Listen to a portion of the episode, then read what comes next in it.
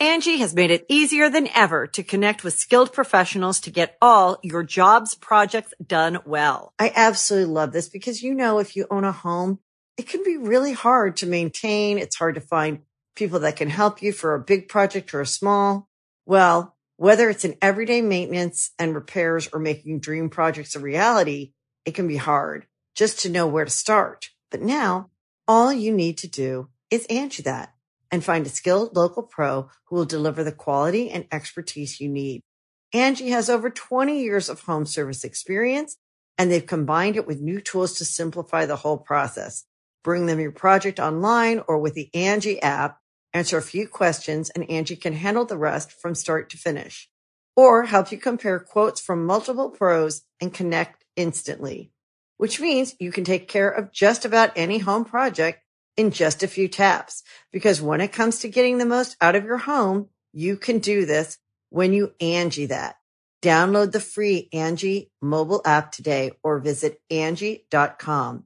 That's A-N-G-I dot com. Greetings, humans. You have entered the command zone, your destination for all aspects of Elder Dragon Highlander. Enjoy your stay. How's it, everybody? Welcome back to the latest episode of the Command Zone. I'm your host, Josh Lee Kwai. And I'm DJ. We're a little bit sad today, DJ.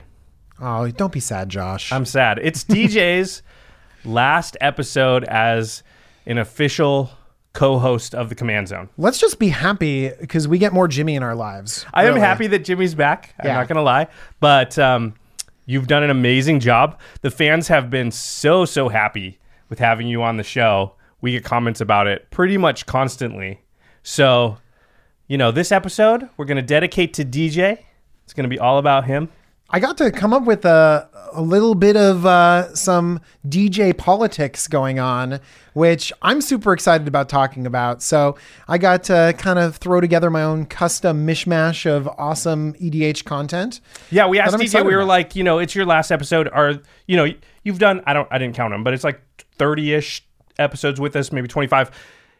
Is there anything over that time period that you have wanted to talk about, but maybe didn't get a chance to? And this is what you chose. Yeah, and I said mill, and Josh said we're not doing an episode on mill yet. that's not true. Although we have talked about doing Mill. We'll have to have you back on as a guest at some Yeah. point to talk Mill. When when Josh says when Wizards prints a good mill card, you can talk about mill, and then I got all sad because he's right.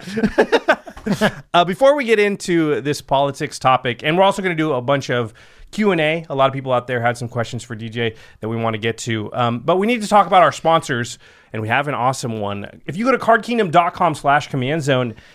You can use that affiliate link to support this show, game nights, extra turns, all of our content. And we always say you're going to order magic cards and products anyway. If you just use the affiliate link when you do, you get the added extra value, the gravy thrown in of supporting the content that you enjoy. We super appreciate that. It is the holidays. If you're ordering stuff, you know, gifts for friends and family, first of all, you've waited a long time. You're a little bit behind schedule. You need to get on that. But second of all, that's good because Card Kingdom ships super, super fast. So if you're last minute gift buyer like I am, like, I'll be honest, I haven't bought like I, I think one gift for my entire family so far. Are, are you doing better than that? Uh, yeah, we we have all of our gifts already. You have them all done? Yeah, I have them Oh, all I hate you. I I get him I get him done in like early November. I'm like really. He's so I'm much really- smarter than. I am. That that cements it. Well, if you're like me and you've waited, then the peace of mind that the gift is going to get there when you know the entity that you're buying from says it will. Card Kingdom has that. They will get it there when they say they're going to get it there. So cardkingdom.com/slash command zone and some some products you might want to purchase for friends and family for gifts or for yourself in anticipation of like cracking that perfect box topper from Ultimate Masters. You're going to want to put that thing in a protective sleeve. And Ultra Pro, they make the best sleeves on the market. You want to put that thing in an Eclipse sleeve. You want to make sure that all your cards are really protected. Uh, or maybe your friends and family are going to buy you, you know, like a, an OG Dual Land or something like that. I don't have friends that are that good, but if they did, I would put it into an Ultra Pro sleeve for sure. And the last way to support our content is directly if you go to patreon.com slash command zone. In fact, we call out one lucky patron every single episode. And this episode is dedicated to Jumbo Commander. You felt weird saying it about yourself? Yeah, and also I don't I don't know when this entered into the outline, but I just went down and I was like, okay, He Josh. just saw it. Well, it turns out cute. that DJ is a patron of the Command Zone, has been for a long time before uh, we even had you on as a substitute host. And since this episode is all about DJ, DJ, thank you, sir. Thank, you for you. your support. And, you know, of course, thank you for stepping in and filling some big shoes. and I get a you you rock. DJ, you rock. Yes. okay, so we're going to talk about, we've called it Jumbo Politics. Yeah, so you love politics. Love it. I can't And- believe we haven't talked about it. and this is we we mention it we kind of go back and forth um, but you've had some amazing politics episodes uh, you've taken inspiration from machiavelli and in fact it's sitting uh, behind us somewhere right there Prince, the yeah. prince. Yeah. You've used that in terms of some some good source material to talk about politics. You've even talked about the art of war again behind us over there.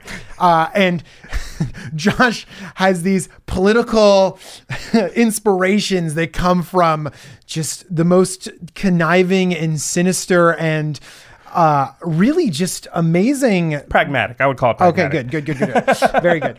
Uh, and you've taken inspiration from that, and it's led to some amazing episodes. You should definitely listen to them. But I kind of have a little bit of a different angle toward politics. And so I wanted to talk about that. And I also wanted to get Josh to weigh in a little bit and find out well, where do jumbo politics fit in? How do we have different levels of politics at a single commander table? And maybe find out how effective they are.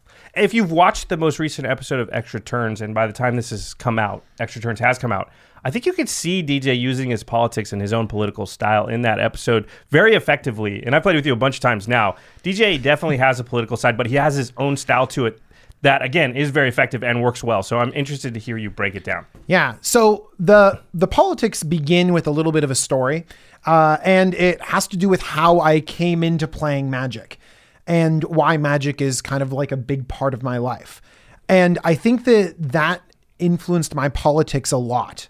Uh, so I started playing Magic in elementary school, and it's just like anyone else would play. You play with your friends; it's fun. It came out. I think you started when you were pretty young too. And I was 14, yeah. yeah, and it was just a, a fun game to play on the playground. 15. Um, Sorry. yeah. I'm old. And then I went to middle school and I went from a private elementary school to a public middle school. It was big and I was scared and I didn't have any friends go with me. And so what did I do to like break the ice and try to make new friends at middle school? Magic cards. Yeah, it's great. It gives you like a common thread, right? It totally does. And so I was like a little bit afraid that, that no one would play, but of course I was there and there was like a group of people just playing again, no sleeves on the ground, magic cards uh, near the quad. And I brought out my magic cards and suddenly I had an instant friend group. And they were great. They were nice to me. I fit in. They all were kind of friends before because they came from the same elementary school, but I just jumped right in and suddenly I was just like one of them. I was accepted, even though I played uh, Hypnotic Spectre and Sinkholes. Uh, but still, and him, to, and him to Torok. back then. Yeah, Dark Torok. Ritual Yeah. into Hypnotic Spectre turn Oh, yeah. one. Oh, yeah. Yeah, then Sinkhole you turn two and make you discard a But card. they still accepted me. People didn't know to be mad about that back then. it was just like the game. Yeah. Um, and so it just was my way to enter in and really like find my way through middle school, which is not a good time for most people, you know. And and magic felt really like a lot like home to me. Okay, and then like all of us do, I was like in and out of magic and stuff like that. And then it came later. I was in my late twenties. I had decided to stop playing World of Warcraft, which is another story in itself. We've touched on it before. We've touched we've touched on that before. um, and some of my friends moved away, and you know it's kind of hard to make friends when you're when you're kind of an adult, and you have work friends, obviously, but you just you don't have anything that forces you into uh, proximity to other people like school. yeah, Yeah. And like work forces you together, but like those are work friends. I don't want to keep talking about work stuff. yeah. It's different. And so I was like, I really need some uh, some more friends in my life. So what did I do? I'm like, I'm gonna take up magic again. I'm gonna go to It card like stores. Con- like concentrated, conscious, like plan. Yes. I like that. Yes, I was like, look, I've always loved magic. It's great. I don't play it because I don't have people to play it with, but also I have this other thing that I don't really have as many friends as I want. And so I just started, yeah, I went to card stores and just started drafting. I've I've always loved drafting and it's one of my first loves and it was the thing that kind of I was excited about before Commander. And so I would go there and draft. Well, jumping dr- directly into Commander from not playing for a while is not a great idea uh, either. Yeah, Limited right. is great. Draft and sealed are great because you only have to know the 300 or so cards, Exactly. not the 20,000. Yeah. And so I got really into limited and I started meeting awesome people. And then what do people play in between rounds of limited or after limited or before the round starts? Commander. Commander. And so I entered into the mindset of playing Commander of, well, my goal isn't to win. My goal is to like make friends, to have good play experiences, you know, to like to really interact with people and like start conversations and stuff like that. And so with that motivation, I really think that that impacted the way I built decks and the way I kept playing Commander because I had fun doing it. And you were actually went passion. to make friends first Yeah. and sort of play Magic second. Yeah. So that's very interesting. Okay, so how did So that that's influence your origin story of like how you became the political player that you are. Exactly. I think that that, and I think that that shaped a lot of how I play Commander. And so some of that is inspired in the politics that I have now. It doesn't mean that I can't pull out, you know, the mean side or something like that, but I think that my go to politics are a little bit different. And so the first point I have in terms of the jumbo politics is your attitude. And I found that like you bring a positive attitude to the game, it shows and it's infectious. And people end up having a good time. And so I always come to the game with like a big smile because we're playing games. And it's easy to do because playing commander is awesome.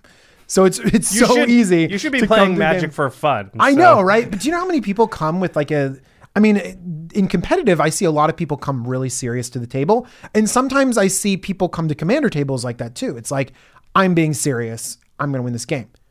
Totally cool, but that's not the jumbo politics. So I come with a smile. And I think that that helps influence the game a little bit. I actually think that it makes a big change. And then part of, uh, part of coming with a positive attitude also I found is that I paid extra attention to learning people's names and using their names. There's actually uh, science tied to this that when you're using people's names, uh, they have a positive uh, outlook on you and they want to please you. And Also, so- a great way to remember someone's name is to repeat it three times within like the first minute or so. absolutely. That's a strategy. And do you know what else is sort of- good when you're bad at remembering names? You literally write down their name because you're keeping track of life. Oh, there you go. And so you have their name right there. And so you can always reference back to it and using their name. Uh, and number one, it gets people tied into the game and it gets people interacting with each other a lot more. And also, you know, I'm going to use your name. You're going to learn my name and we're going to feel more like a group. And you know what? If you feel like we're growing to be friends, even if it's just for this commander game, you are far less likely to attack me There you go. There's and the it's and, and honestly it is it is so true you might think that honestly you might think that this attitude doesn't have anything to do with politics. It totally does. If someone if you like someone else you are not going to attack them. You're going to uh, do do things favorably for them. You're not going to counter their spell. And you might think you're being really just and really honest but it always seeps in. And this actually happens throughout your whole life. You think your teachers are being fair? No they have favorites Is just the way it goes. it's just it's just life. Do you Your think your- boss. do you think your parents uh, love you and your sister equally? No, there's Oh. a favorite. you totally went there. no, but honestly, like your attitude really does matter. And even in situations where it, you feel like it shouldn't, where everything should be fair, it's not. Like in work and stuff like that, the people that get liked, get promotions, get special treatment, uh, find opportunities opening up. And this is just true in life. And Yeah. sometimes people try to say, like, well, no, no, they're trying to be fair. Even when you're trying to be fair, it still happens. And it's all it's like a scientific phenomenon that this just keeps happening. And it happens at commander tables too.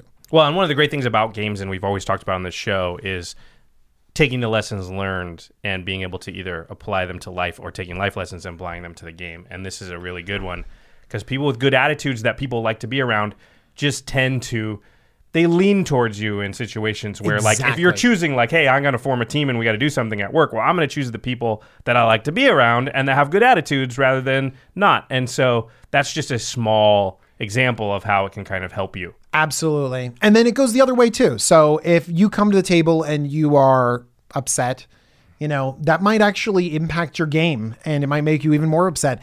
And one thing, one easy thing to avoid doing is complaining. Commander players love to, uh, Magic players love to complain. And actually, this is one of the thing that I found too. It is much easier in life to say that something sucks than to put yourself out there and say that you love something. And so the go to for many people is to complain about Yeah. something, is to find negativity in something. It's like, oh, that thing sucks, you know. But to say you love something means you hold it, you're holding it up and it's and it puts yourself out there a little bit more. And so a lot of times, you know, you'll find a lot of negativity in a group and oftentimes it's just because that's easier. It, it, it makes makes yourself less vulnerable. But try to fight against that and don't complain. We know that it's a singleton format. We know there's variance. We know all of these things. But so try to find good things in the game. And you're going to find out that good things come your way.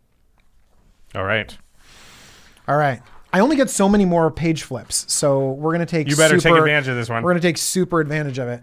Uh, it was okay. That's pretty good. I'm going to throw it like you in honor of you. Yeah. okay.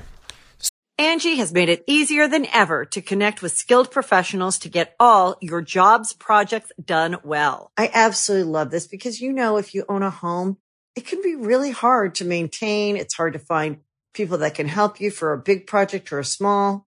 Well, whether it's in everyday maintenance and repairs or making dream projects a reality, it can be hard just to know where to start. But now all you need to do is Angie that and find a skilled local pro who will deliver the quality and expertise you need. Angie has over 20 years of home service experience and they've combined it with new tools to simplify the whole process. Bring them your project online or with the Angie app, answer a few questions and Angie can handle the rest from start to finish or help you compare quotes from multiple pros and connect instantly, which means you can take care of just about any home project in just a few taps. Because when it comes to getting the most out of your home, you can do this when you Angie that. Download the free Angie mobile app today or visit Angie.com. That's A-N-G-I dot com. So I've just talked about being nice, you know, having a good attitude, but being nice doesn't mean that you're a pushover. Right. Okay. You need to know how to push in these kinds of games. And that's where the politics come in a lot more because you have to be authoritative. You have to be able to play the game. And so, how do you push? Well, the first piece of advice I have for you is never threaten. Okay. It's a little controversial. You think so? Yeah. So- never. Well, never is always going to be controversial. Yeah, you're right. But I actually think that you have uh well let- let's let me break it down. yeah, let me go. break it down. Okay. This so is your episode, so yeah, threats threats ver- barely rarely ever work. And people love to go against threats. And what do I actually have to hold over you in a game of commander? It's not like I have your cat in the other room or like, you know what I mean? Like it's, with like a knife to its. throat. I know, right? It's not like I have taken your pet You've got tortoise. the jigsaw you know? like security camera on it. No, like the worst thing that can happen is you lose a game of commander. Right. And so if I'm trying to strong arm you, but I have no leverage, my leverage is just the game of commander. Man, people love to go against that. Your leverage isn't good enough to really have threats.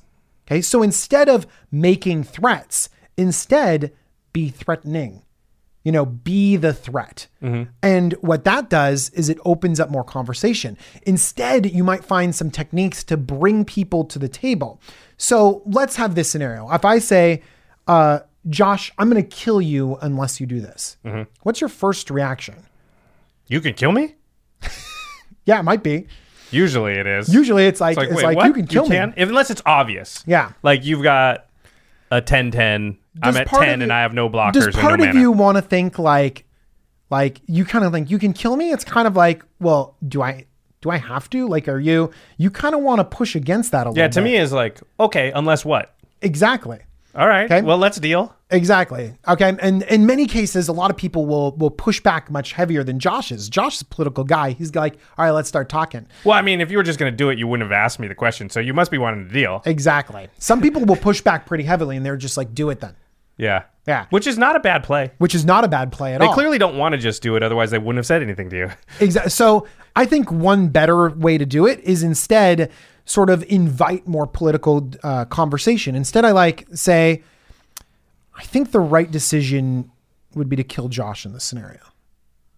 Now, as soon as I start saying that, what's your initial reaction? Same thing because I know what Is you're doing. basically to yeah. basically to come out and say like, well, let's make a deal. Yeah.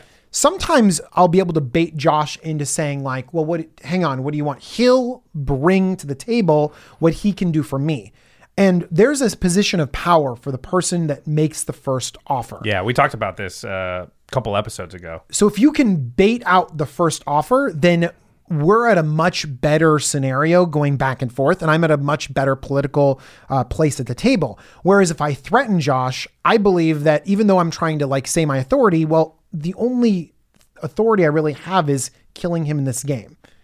It's not that's not enough to hold over his head, and uh, he might he might not be able to come in with just as much. You'll notice this if you ever go to like buy a car, they'll always try and get you to like name a number, right? They'll be like, Oh, yeah. Well, what do you want to pay for this thing? Like, what do you want your monthly payment to be? They want you to set because if you set it too high, now they're working from a great point. If you set it too low, they'll just counter you and get you to where they want you to. But they have the oppor- they're giving you the opportunity to massively screw up. Mm-hmm. By the way, if they ever ask you that, lowball like crazy. If the car's fifty thousand dollars, be like, ah, I'd really like to spend thirty two on this thing they're going to be like, "Whoa, that's impossible." Okay, well then, what do you offer? Then you put the ball in their court Yeah, from then the maybe same this end. maybe this car isn't the right car for me. What do you what are you gonna say? Yeah, What's exactly. But if you say something like, "Oh, I'd like to pay 48," they're like, "Done. Sign the paper. Get out of here," because you got screwed. Yeah, exactly. and so, giving Josh or making Josh have the opportunity to come to me first uh, is advantageous for me. Yeah. it gives me more leverage in this political situation. And so, one other thing that's important is that if you ever find yourself in an argument, odds are that you're not in the right spot. You should know going in that if you're arguing, you're not going to get what you want out of the argument. Uh, and that's should and sometimes it's nice to argue, and sometimes there's like fake arguing that you guys have. That's sometimes fun too. But you're never going to get what you want out of the argument. So the best thing to do is honestly just avoid it. Not only does that give you give you more options later on, but it also goes back to my first idea of attitude. You don't want to make sure to keep the tone of the game uh, in a specific p- place. Have you ever have you ever been in a real argument at the commander table and had something positive come out of it? I haven't been in a lot of real arguments at the commander table. No, I, I honestly I don't either. A lot of the times when you end up with a real argument at the commander table, you you don't play commander with them very often. Yeah, true. you just don't invite that person anymore. Yeah. I've had fun arguments where it's kind of funny. Oh yeah, I've had fun argument fun arguments Yeah. too. That's a different that's a different dynamic. But you just if you ever get across from someone and there's a real argument going on, like you're never going to convince them to come over to your side in the middle of a commander game. right. It's just not going to happen. And so avoiding the argument or getting around it in some way is the only other option to get what you want. Sometimes you're going to end up getting into arguments or, or back and forth. And when you're wrong, you want to be able to admit it and honestly mean it. And that can repair relationships or repair minor slights. And so I could go to Josh and say, Josh, I, I was wrong. You are not the threat. You know, clearly Jimmy is the threat. Uh, if I'm honest in saying that, you know what, you weren't the threat, Josh immediately is going to think like, oh, okay. And he's going to, he's going to like me more and I can repair some of the damage that I did before. And in doing so, I might funnel him towards my enemy, uh, which might not even be the bigger threat. Right. Especially if you're the threat and you say that. Yeah, I might be the threat, and I'm like, you know what? I'm sorry, it's not J- clearly Jimmy's the threat, and then I'll show you an act of goodwill by then aiming at Jimmy. And in many situations, Josh might go at Jimmy too, and so that's a positive way to sort of swing Josh's opinion uh, because he appreciated that apology. He appreciated the honesty right there. It's like using someone's name. It gives Yeah. a little reason to like be on your team. Yeah, totally. Yeah, it Jedi mind tricks him a little. But I mean, uh, here's the thing: if you're honest about it, if you're like, you know what, I actually shouldn't have killed that. Like, I should have waited. Jimmy put out a doubling season, and that's like clearly the the threat. Josh will feel vin- he's like, yeah, you're right. You did screw up, and then you know it's not like he's super angry at me anymore. Well, that's the great thing about politics. They don't know if you're on when you're being honest and when you're not. I'm being honest every single That's time. That's not true. You just said. I'm being honest what if it's not actually the biggest threat? That's dishonesty. every dishonesty. single time.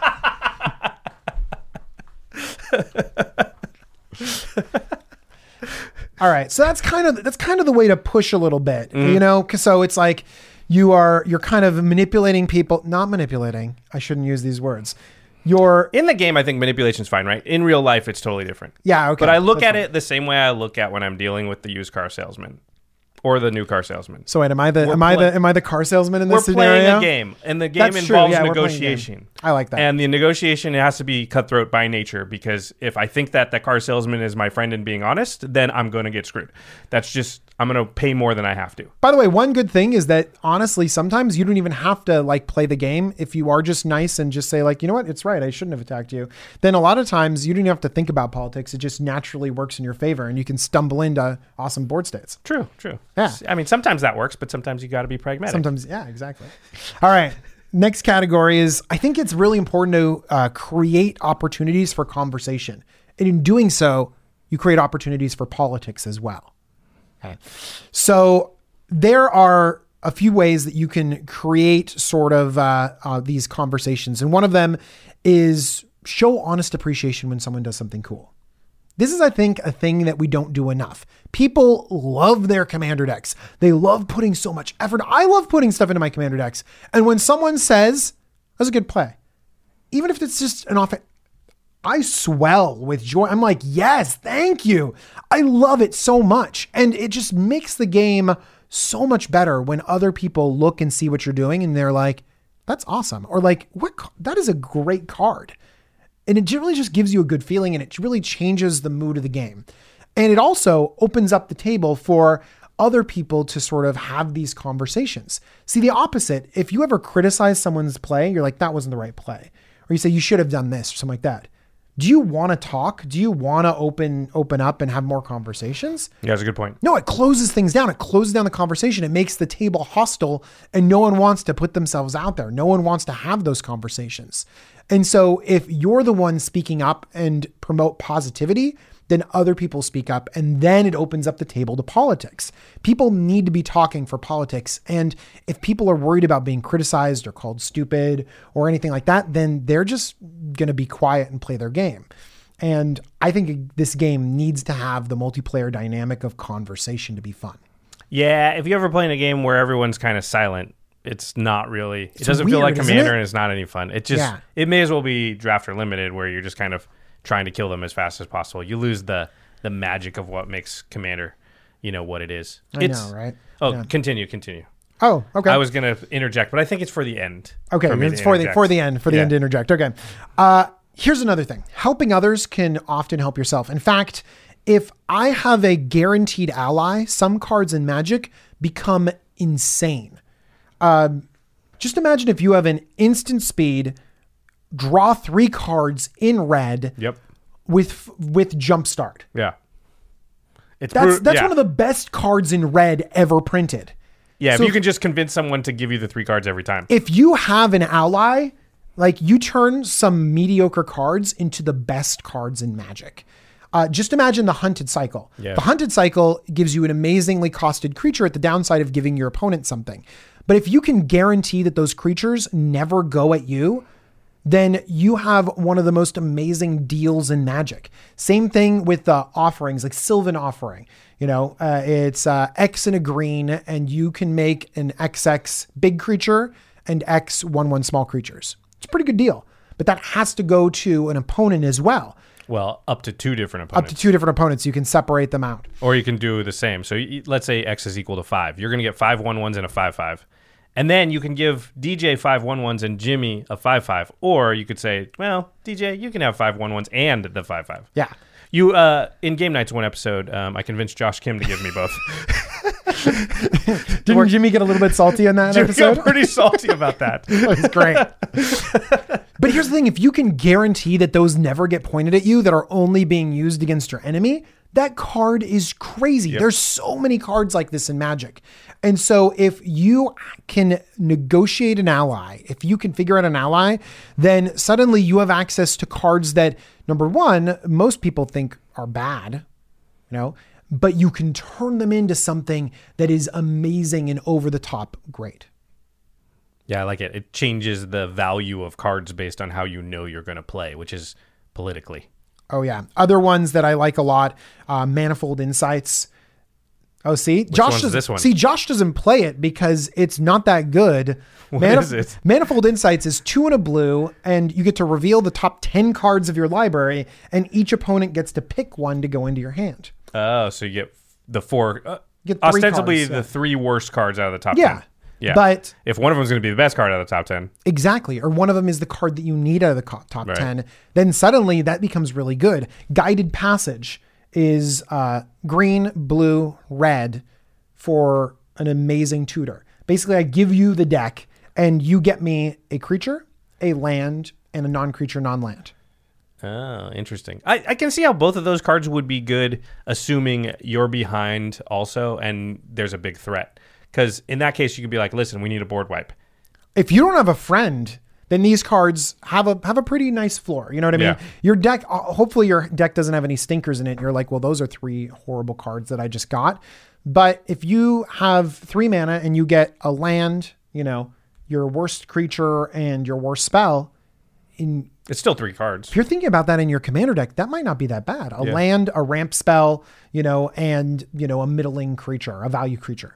Well, and also, you know, opponent, you know, Mel's idea of what is the worst creature in my deck is going to be different than what Jimmy's idea based on she's playing an artifact deck. Yeah. And, you know, he's playing something else. And so to her, she's like, well, I'm definitely not giving acidic slime, but I'll give this. And Jimmy's like, no, because that's a graveyard hoser. That's Kalitas or something. And, and now, she would do that, right? And Right. you could say to her, "Get the graveyard hoser. It works against Jimmy." yeah, it doesn't do anything to you. That opens up the table for politics Right. too, because these cards aren't just great uh, when you have an ally.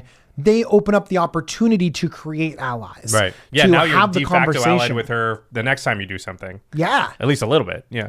So like tempted, uh, the, the all of these kinds of amazing cycles that they've produced in Commander, I have latched onto because they're fun to play, but they also create a new dynamic at the table that's that's really positive. I feel. All right. One other thing that I want to say about this is that I think that that these are these targeted hugs Right. are way better than group hugs. Yeah. You, it's, you said group hugs. Group hug isn't as effective. The little group hug hate here. I, I- actually I think that just hugging everyone it's nice and all, but I don't think it's effective at all. You if you get a gift all the time, you don't consider it a gift anymore. It becomes expected. It takes the value away from it.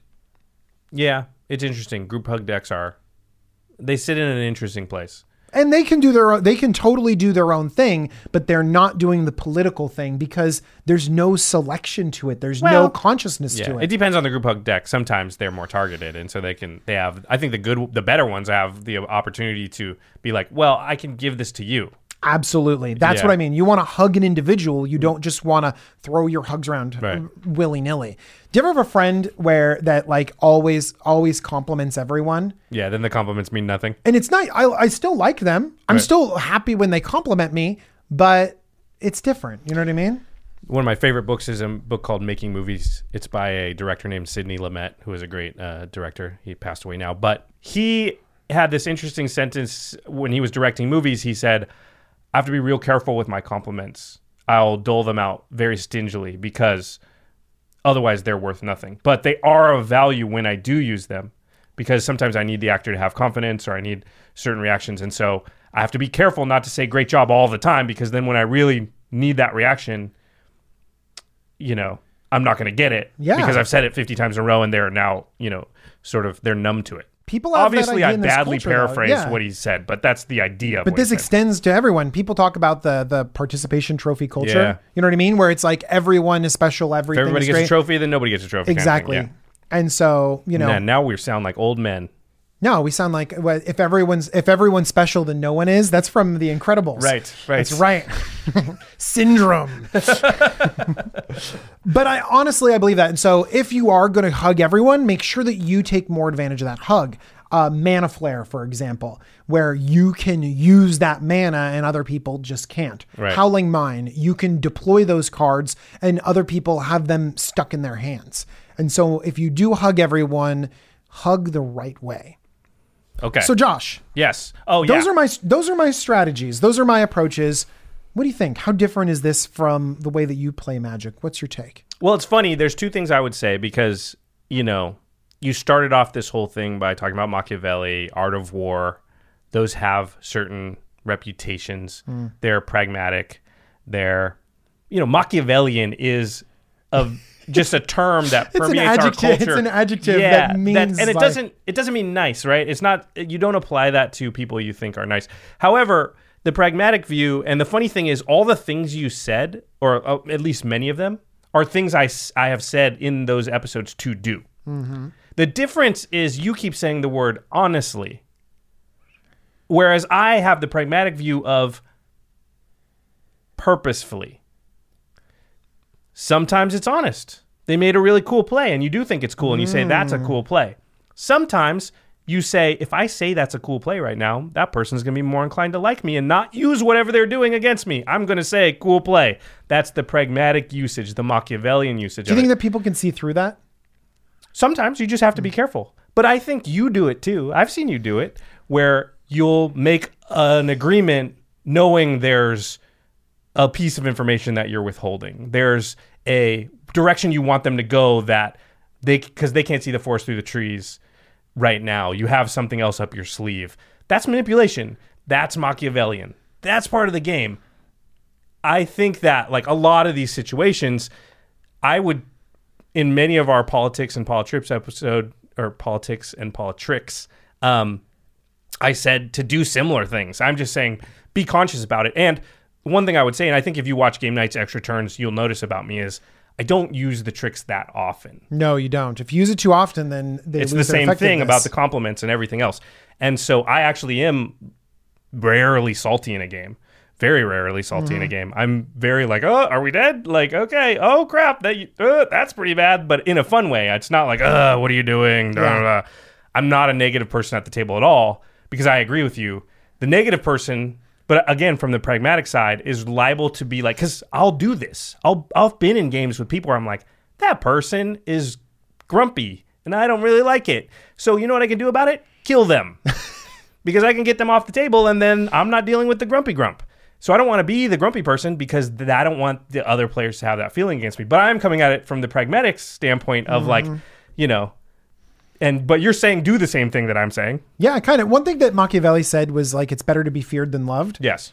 And I think in Magic, when they're when it's very difficult to be feared, it's way better to be loved than feared. See, I hmm, it's interesting because what, the grumpy person is annoying. I'm not scared of them. No, you're right. but the feared player, the really good player, it can be bad in in Magic. But I think like I'm a player that like in my play group, and Jimmy will say stuff like, uh, "Every I know if I destroy this with Josh, he's just gonna come at me with everything," and he has to factor it in. And I believe that that's a big factor. If, when you play with the same people over and over, in like some of the time, Jimmy's just like, I just don't want to, you know, he's gonna, he's gonna have something, and he's going to take it out on me whether it's his best if I do this. And sometimes he'll just decide not to do things because of that. He'll point Ooh, it oh, at somebody else.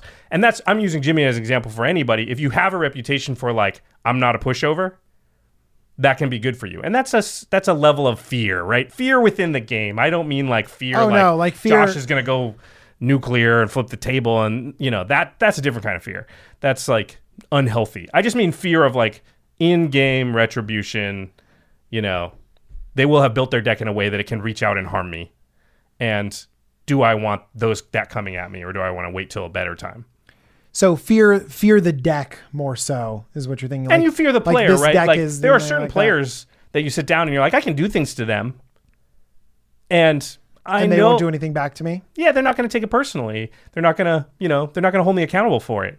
In which case, I may as well because the downside of that's pretty small. But whereas if and Jimmy has the same thing, right? If I do something to Jimmy, I know like he's going to remember it and he's going to be looking for a chance to even the score or you know or get it on his side, like not just even it, but we're talking disproportionate response. Like he's that's how Jimmy's, it is. Jimmy's an over the top. He's Well, like- I am too. I, I'm a disproportionate response person. Like, I want you to, I want to set that precedent because I believe that the the fear, quote unquote, but that doesn't mean I'm a person you don't want to sit down and play with because I'm a jolly type of player where I'm like, he's he's jolly but brings the pain. right, I'm gonna like be like, ah, you know, I gotta blow up your whole board. Sorry, but remember you did that thing. This is what you get.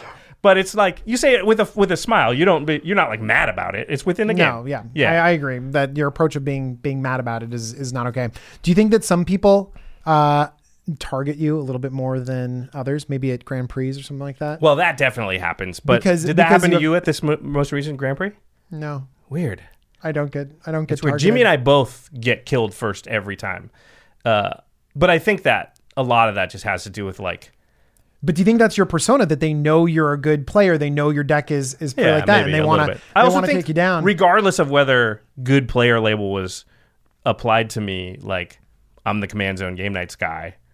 Like you want to be able to say, oh yeah, I got into a game and I, oh yeah, I killed him. Next time you're watching the thing, I, I knocked him out. I comboed him out. I got him with commander damage. People really want to be able to say that because I've come out and Yeah, said yeah, I don't think commander damage is good. So that gives them a big incentive to come at me with commander damage, which works in my advantage because commander damage is really bad, and every time they try and do it, that ups my chance to win, not lowers it.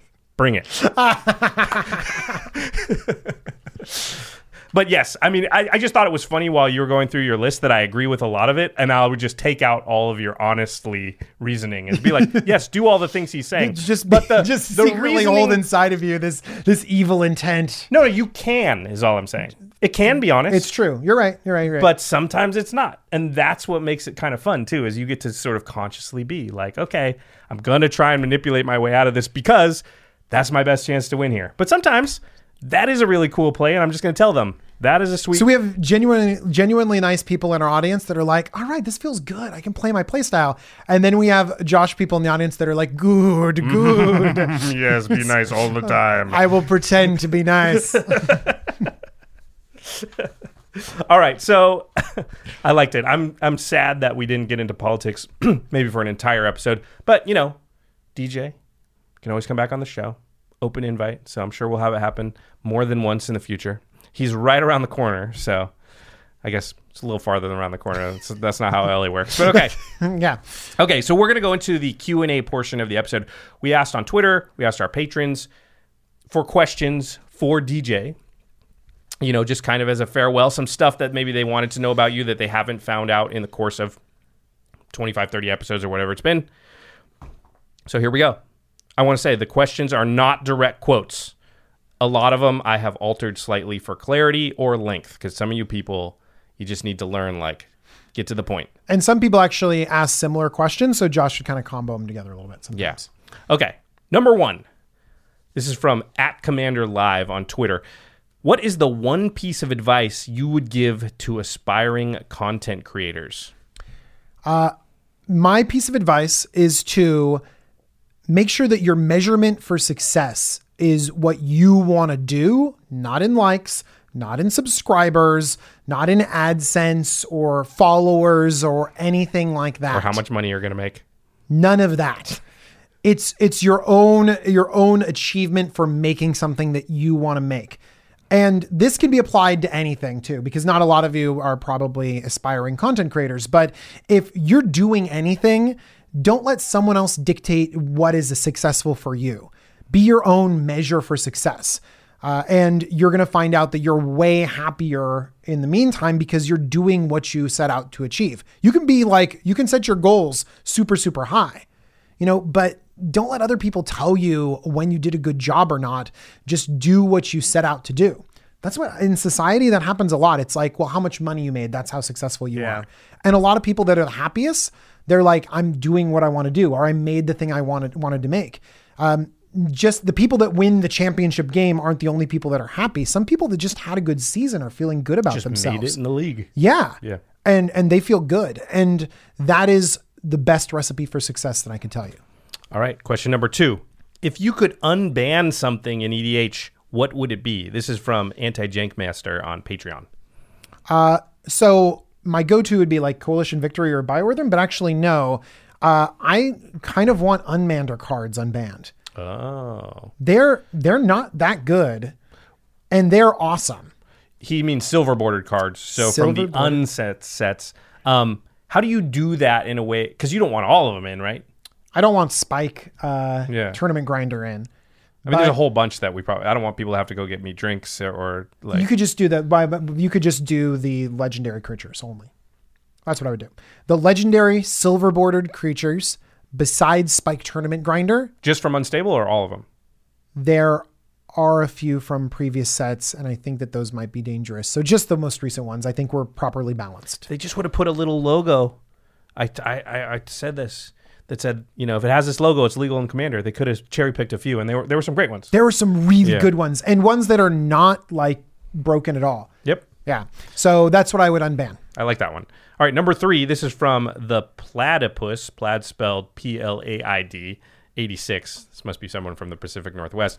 What are your least favorite moments from your run on the command zone? Is there anything that's stuck in your craw?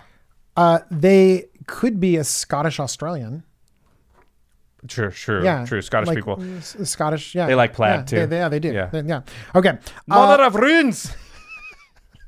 You know how to do it. That's okay, right. Go. That's right. So I should have read it. Hold on. Yeah. Let me reread it. oh my gosh. Go, go. DJ, what are your least favorite moments from your run on the command zone? Anything stuck in your craw? That was just horrible. That was bad. Okay, was go. Uh, very bad. Just go. Uh, the thing that that like that I least liked was things in the comments because like I would read through the comments Mm. and it would be like, "We love you, DJ," and I'd be like, "Yes, I want to respond to this," and you're like, "You're way better than Jimmy," and I'm like, uh, "What?" Why'd you have to make it mean? Yeah, I didn't, or or like I like you more than Jimmy, or even vice versa. It's like you know, c- well, compared to Jimmy, like you're the worst, and I don't like, I don't want it to be a competition. I love Jimmy, and so even though I really liked the positivity that was in there, um, I didn't like the the the comparisons with me and Jimmy all the time. It's not a competition between Dimmy, Dimmy, Dimmy. That's your name now. D We're, Jimmy. we're, we're a couple Be- now. Between D Dimmy. Jimmy. it's either Jimmy J or Dimmy. So sorry, it's Dimmy. It's not a competition between the two of them. It's uh it's nothing but love. We'll have to do an episode with the two of you, and then that will mean I get to take a break. So I'm happy about that. I like that. All right, number four is from at uh, Niche Savant on Twitter. What was your favorite part of being a host on the command zone? So the inverse of the last question. Yeah. Um, it was actually very similar because I mentioned the comments. It's literally legitimately it's the people. It's new people coming to me and say, I found you on the command zone. And the people that I meet in real life, I just went to GP Portland and met so many amazing people, people following me on Twitter and tweeting me. It's interacting with all of you. And that's been really, really re- rewarding. Josh is fine too. Oh, I pulled a DJ. How ironic. How apt. Ah, okay. Okay. Question number five. If you were to start your collection over from scratch, who are the first three commanders you would build decks around? This is from at Jake Boss MTG. What's up, Jake? So this is something that that maybe people are like if you lost your collection or if something happened. Uh, I'm a brewer, and so I wouldn't look back and make something, remake something, or just Oh, you'd take make a something you never made before. I'd make something I never made before. So? and I actually think that's the right way to do it. So uh, I would make uh, Merieke Ri Berit. That's Marie the Barrett? yeah. I have no idea how you say it. Either. Yeah. But I would The probably steely I would stuff- probably steel need people yeah stuff. it's it's uh um Esper steel stuff Yeah. and then untappy shenanigans Mm-hmm. it sounds fun because I like untappy shenanigans uh and then Krav and Regna the battle Oh, bond yeah, partners Yeah, the black and white. yeah, or Will and Rowan, but I'm thinking like Krav and Regna would be good because I've really liked Battle Bond and those partners seem really cool. So I like that. And then uh Garna, the red blood black. flamed? Yeah, the red black uh Is that the dredge one where like you returned your hand any cards that went to the graveyard from anywhere this turn? Yeah. Oh, that card is sweet actually. yeah, Ultimate Masters. reprinted pick it up. Ultimate Masters, and so I'm I was thinking about a deck tech from it, and I haven't seen it at all anywhere, and I'm like, this is really cool. So those I firmly believe in brewing and going forward and building new stuff. So I wouldn't look back. I just plow forward and keep making new stuff. All right, well, we already answered this once, but I'll ask it, but we already know the answer. So, anyway, I don't know if I've ever heard his Commander origin story. So, DJ, how did you first find Commander? That's right. Started playing limited and realized that other people are playing commander, and I just wanted some friends. So I had to make I had to make a commander deck. That is so wholesome and cute. Okay, number seven. Did being on the command zone change the way you build decks? Have you tried Vedalken Orrery? This is from Imi Ura. So yeah, I added Burnished Hart to many decks. I added so in my mono blue Braids deck, I added Burnished Hart, Solemn Simulacrum in a mono blue deck. I've always liked Wayfarer's Bauble, but I was just I've going to say, I've added all three of those to a bunch of decks since the. Yeah, but I've made sure that it's been an include in other decks that don't have it. And I did a lot of testing and I've enjoyed, I've noticed some limited advantage when I've played them and I've enjoyed playing them. Uh, Vedalken Orrery, um, I legitimately think it's an amazing card, and I really wish, I really wish that I had opinions otherwise, because Josh and I could battle about it. I was, we even talked about it. I'm like, Josh, should I like try to challenge you off screen about Vedalken Orrery? He's like, do you actually think that? I'm like, no, I think it's great. Yeah, because I've seen you play it in a lot of decks, and I was like, "But you like it, right?" And he's like, "Yeah." I, was like, "No, you can't misrepresent, you know, your opinion." So I, I, I honestly think it's quite good. I get messages constantly from people who think it's bad. Who was I playing with? Adam Savadan. I told him we were playing. Uh, every time people come into town for game nights, we. You, I think you were there. We um, gather them up with our group and we play some commander games and have a fun night the night before we record, just to get a rapport going. Sometimes we don't know them as well. Although Adam's a friend, I've played Magic with him many times. But he got an. You know, he was borrowing one of my commander decks, and he got a Vedalken Orrery out, and he was just like, "T- "Man, Vedalken Orrery, this is the best!" Like, and I was like, "Can you believe that I get messages every single day from people telling me that that card's bad?" And he's like, "Who are these people?" Uh, these people message Josh And they're gonna on message Twitter me even right more. now. Okay. Uh, but no, I, I think Vedalken Orrery is quite good, and I play it in a lot of my decks. I don't I don't play Write it it in every deck, but I play it in a lot of decks. All right, number eight. How do you feel about targeting one player and defeating them early? I hate the feel bads of them having to wait for sometimes over an hour while the three remaining players have an engaging game. Do you consider this while deciding your plays? And this is from at question mark four. I feel fine about it, and I think that person should die. But the follow up is, do I consider it in my plays? Yes, I still actually it. I can't help it, but I do spread the damage around in the beginning. I strongly believe that spreading the damage around actually causes them to spread the damage around in the long term and follow your lead and it allows me to stay in games where I would be that player that was knocked out and so that it does come back to help me eventually. I'm gonna agree with what Josh said, and that's gonna be my new opinion because it's smart. That's the Machiavellian pragmatic opinion. I like that. Okay. Number nine. With such a famously large collection of decks, how do you choose which ones to play? This is from at it's Tronbon. Uh, badly, I choose very poorly on what decks to play. What does I that have mean? decks. I have decks that I haven't played in two years, and I need to like. I just need to make it into something else or retire it or something like that. But in all honesty, I I keep myself to four decks. I only bring four decks wherever I go. Go to a store. For go to instance, to Portland, GP Portland, you just went. What, only what brought four four. decks? I I brought. Let me guess. Braids, Akiri, Tymna, uh, Karn, Silver Golem? Nope. Mm, okay, go ahead. You're not gonna you're No. not gonna get the other two. Uh, so you're right. Braids, mono blue braids, because some people want to play that deck, and it's kind of expected, and sometimes, and it's a fun deck to play. Uh, and then one that is a little bit too similar to that, but I have an O-Kagachi Vengeful Kami only Uh. politics deck. That's cool. Everything everything in that deck uh, gives you something or takes something from an individual. So like uh, my removal spell is a beast within. Here, have a beast. You know. my my counter spell is oh have a bird or draw two cards and I'll draw one. Like I'm always giving someone to something to someone. okay. Uh, and vengeful Kami with uh, assault suit is the most Oh, yeah, hilarious. Awesome thing in the world. So it's all about politics. Everything is about giving something to someone or taking something away from one player, stuff like that. Okay, so that's two. That's two. Uh, you were right. You're right. Tymna and extra Akiri. turns. Yeah. Uh, mostly because, well, I'll get into that. And that's how, why I picked that. And then the last one was my Hazezon Tamar uh, yes. uh, big mana tokens deck. A deck I've seen a few times too. Yeah. So the reasons why I picked those is because they have varying levels of of um, power, and that's really important. I want to be able to pull a deck out that matches the power of the table. They also have distinctly different play styles. Uh, one of them being like really aggressive with a combo back. The other one really interactive. The other one is this just like big mana stompy crush stuff. And so I like being able to switch it up and have different types of things to play. But then comes the other side where it's like, look, if I'm tweaking a deck, if I'm actively adding a new card to it, I'm to want to play it. Yeah, you want to see if that works or And because of extra turns, I recently just kind of like tweaked a little bit in the Akiri Lineslinger and Tymna the Weaver deck. So I was like, do you know what? I want to I want to see that go a little bit more and keep tweaking it. All right. Number 10 is a really hard hitting question. What is your favorite pizza? This is a very critical question. So, and I have two, and I have two answers to it. I'm going to go right, into this. go. Okay. So when I was young, my and I and I ate bad pizza. Yeah. My favorite toppings were pepperoni, pineapple, and jalapenos. Okay, that sounds good. There's, there's going to be people that hate me for that, All right. but I like, dude. It was salty and sweet and spicy and oh my gosh, so good. But now I I haven't gotten that in a long time.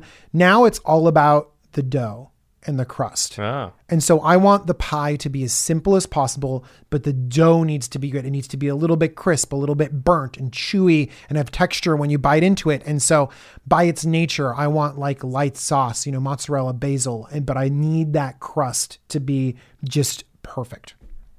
What toppings though? No, that's it. Like as Cheese simple, literally as simple as possible. Oh, so wow. like like a margarita pizza where Yeah. it's just like like just crushed tomatoes, uh, mozzarella cheese, and like basil is beautiful if the crust matches it. And you could go simple in another direction too. I could just take olive oil and like um, like mushrooms and you know parmesan and truffles or something like that. I But like if the cr- anything with truffles. but if the crust is good, then I will love that pizza. It's all about the crust. Okay. Number 11. Which Magic the Gathering product, other than sleeves and Commander precons, do you recommend to any Commander player, experienced or not?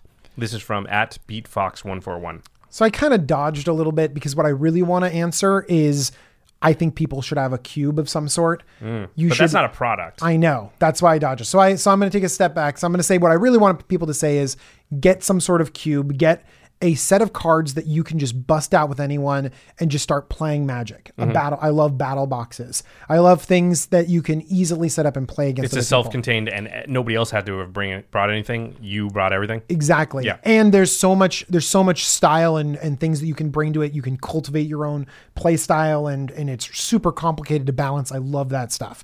But if you actually want a real product, pre-release pre-release kits. Yeah. Pre-release kits are awesome. I love just busting out a pre-release kit, even if it's like an old one that you know the cards aren't worth anything anymore. Bust it out, make something new, battle against a friend. Cool. All right, number 12. Where do you see Commander going in the next year? Five years. What would you like to see in Commander 2019?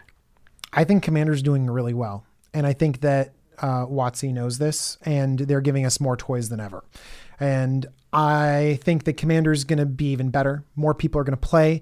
You're, we're going to notice that there's people finding ways to play Commander in their own ways. CDH will will you know grow a little bit as the big bulk of Commander grows a little bit, and more people find more ways to play play the game, and that's good because more people playing our format is way better. So I see an upward trend, and more recently in Commander 2019, I think I want to see more political cards because I like those, but I'm pretty sure they're going to do that anyways. They tend to always do a cycle or two. Yeah. You know, what? I said this before. I'm going to say it again. I want the return of partner. That's a good. Uh, yeah, I do too. Yeah. because the partners are sweet. Yeah. Uh, you know, we didn't touch on it at all, but this is slightly related. The big announcement about ten million dollars worth of prize pool for uh, next Right? year, uh, combined tabletop and arena. A lot of the details we don't know at this moment, but that feels like it's going to push a ton of people into just Magic in general. Arena's going to bring in a ton of new players.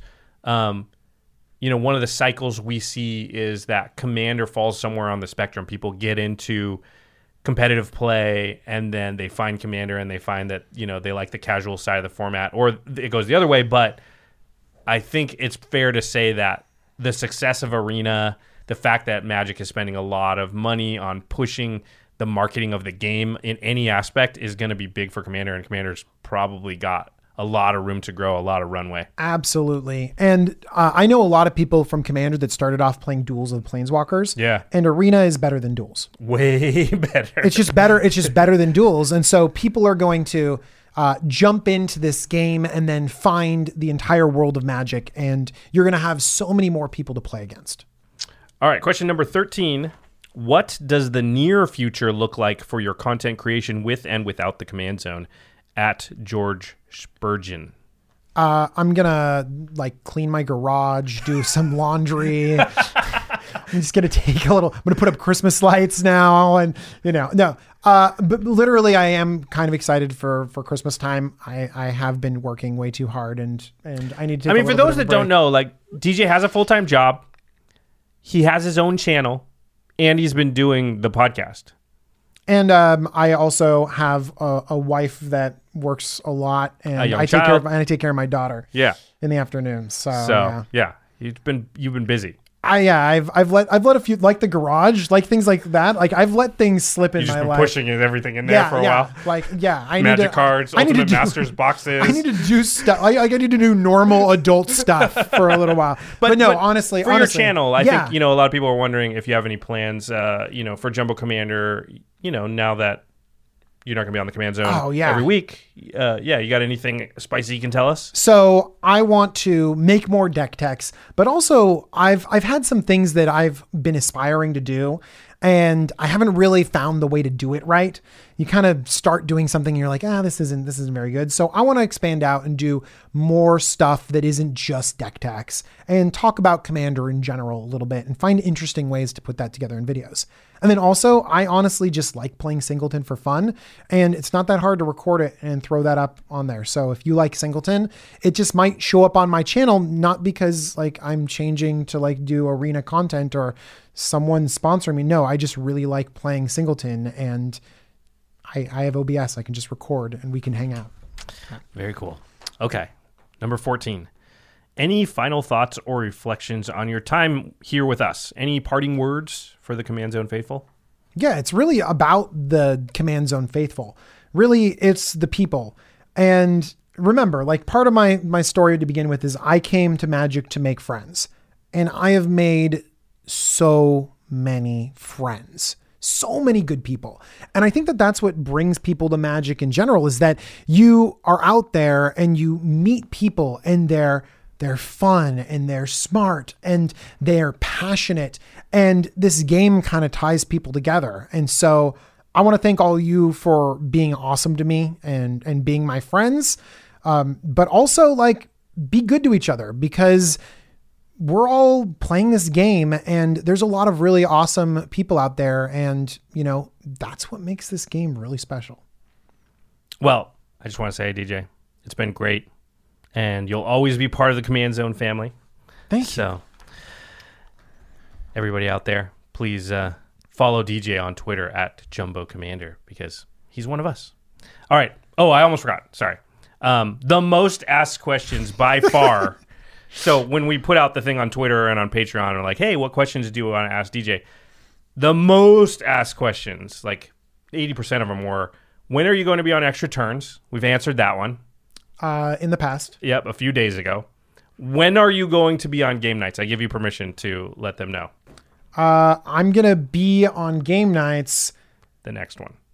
the next one we're we're filming The next official one. There's a small chance there may be one in between that one that's like um uh, it's hard to explain, but he's going to be on the Ravnica Allegiance episode of Game Knights. Ravnica Allegiance. Yes. So that has already been set up. We're all set.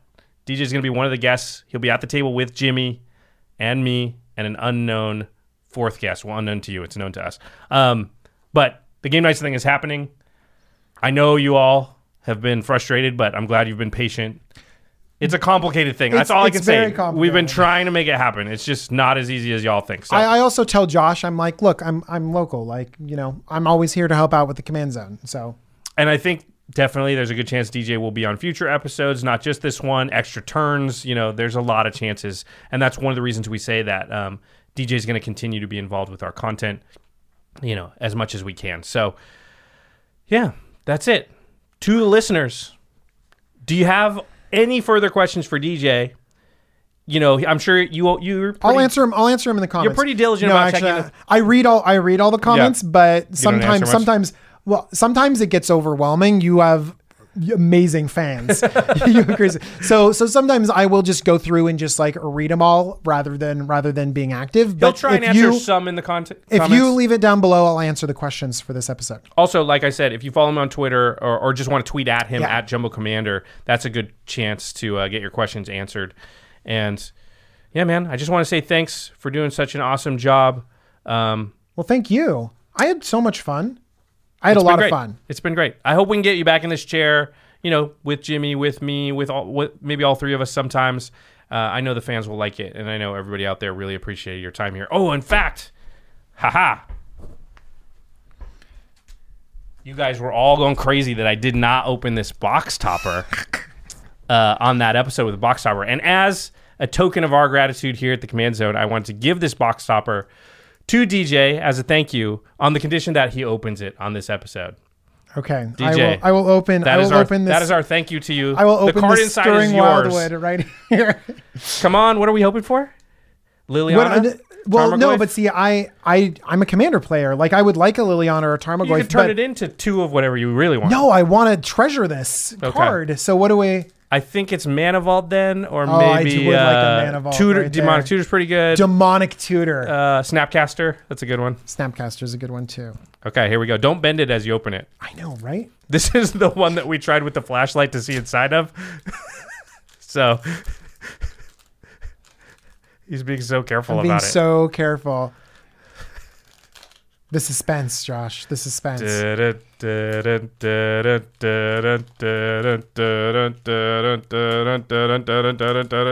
I'm not looking. By the way, I'm not looking at it. Okay, I'm not reveal. looking at. it. I'm not looking at it.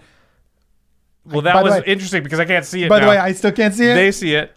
Oh, Explo- it's engineered explosives. That's one of the more uh, valuable is. ones. It's one of the more valuable ones. Ooh, By the way, sweet. the art on this is pretty crazy. It's going to be up on the screen right Yeah. now. You can see it just exploding off the sides. Do you know what? This is in this is my cube. Oh, Engi- perfect. EE runs EE runs in the cube. Nice. Oh, it's So- pretty good in cube in oh, general. oh yeah, where you can splash colors is really good. Thank you, Josh. Of course. Well, it's from all of us here at the Command Zone. Thank you, DJ. We do appreciate all your hard work. Hey, listen, if you guys want to get a hold of a box topper of your own, all you got to do is go to cardkingdom.com slash command zone, type in Ultimate Masters Booster Box. You get a back box topper with the box. I think it's probably better if you want a specific one to just order that card, but you can order the probably. specific card at Card Kingdom also, or anything else that you want because you'll be getting the card you want for your cube, for your commander deck, whatever, and you will be simultaneously supporting our content. We really do appreciate it.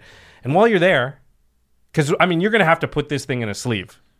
Immediately. It must go into a sleeve. So I'll give you. We have some uh, clip sleeves over here, which I will give you one to put the engineered explosive in because we want to keep that thing safe. Exactly. Yeah. So make sure to check out Ultra Pro products, and in fact, they have some awesome stuff that you can give away for the holidays as well. Uh, like the relic tokens and other cool Oh, things that they've got. So check out Ultra Pro products while you're at your LGS or or at Card Kingdom or wherever you're at. All right, now it's time for the end step where we talk about something cool outside the world of magic. DJ, this is your last end step ever. Josh put a lot of pressure on me Yeah, about this nope. end step I was like, it because better he be was like, good. he's like, he, literally, he's like, it's better be good. Come up with something just like amazing to you. But no pressure, And, no you know what? No, I'm not having any pressure because I'm I'm just gonna say the thing that I would normally say, and it is definitely something I love. But Josh is gonna be like, what the what? That was the last end step ever. I know Okay. he's gonna say he's gonna say that. Okay, something I love and something I'm super excited about. Um, have you ever heard of the TV show called The Great British Bake Off? What the what? Yes, I've heard of it. Yes, but that's your last this is step. my last end step. Which you're, Okay, go. Okay, so here is why I love this TV show. Number one, it's on Netflix, so you can see it. But also, what it is is it's a bunch of people in England think that they're the best baker, and they come together for a reality show. But actually, what I love about it is that it is not a really a reality show. I don't like the reality shows in the United States because they have these personal interest stories, and I feel like my emotions are being manipulated. And I really do They are. where it's like they totally are like you're learning about this you're like learning about this person and then like suddenly you realize that their life has been destroyed ravaged by horrible I mean, circumstances and FYI, movies and TV shows are doing that too. But okay. I know. But honestly, like the people are genuine. They're nice to each other. Like they love baking so much. They bake the most ridiculous things in the world. And honestly, it has me feeling like Christmas a little bit when people like bake things.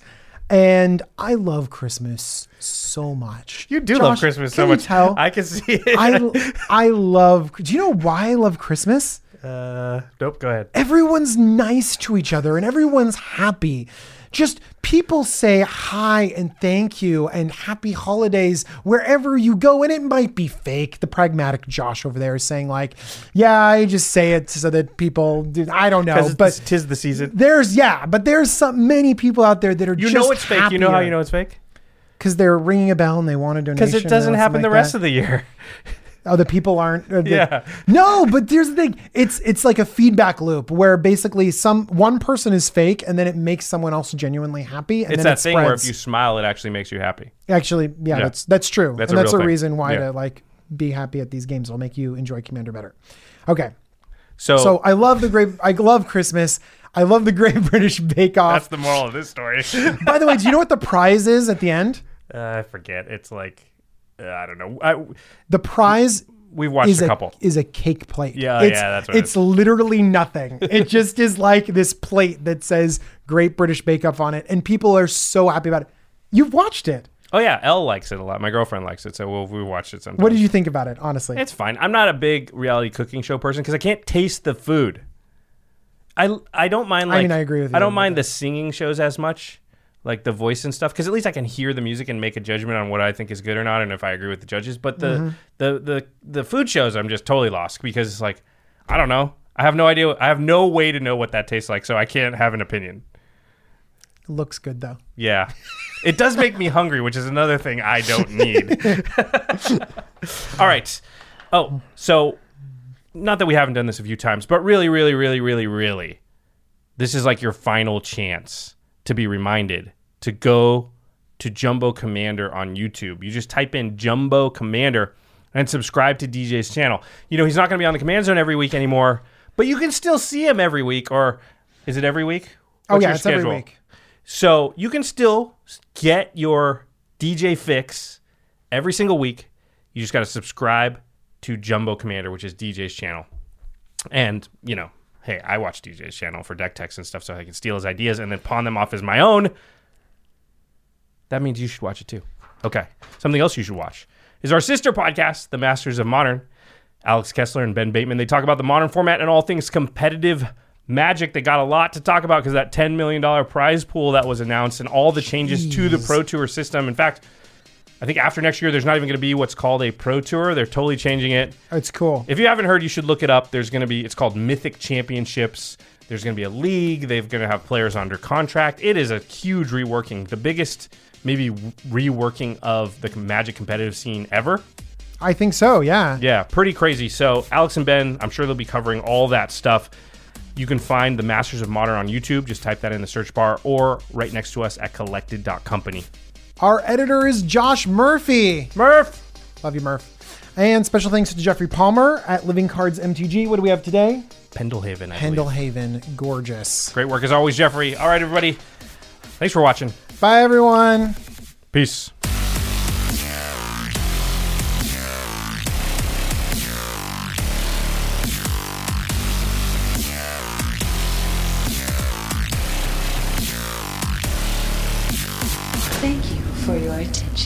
For further inquiries, send an email to commandcast at rocketjump.com or ask us on Twitter at JF Wong and at Josh Lee Kwai.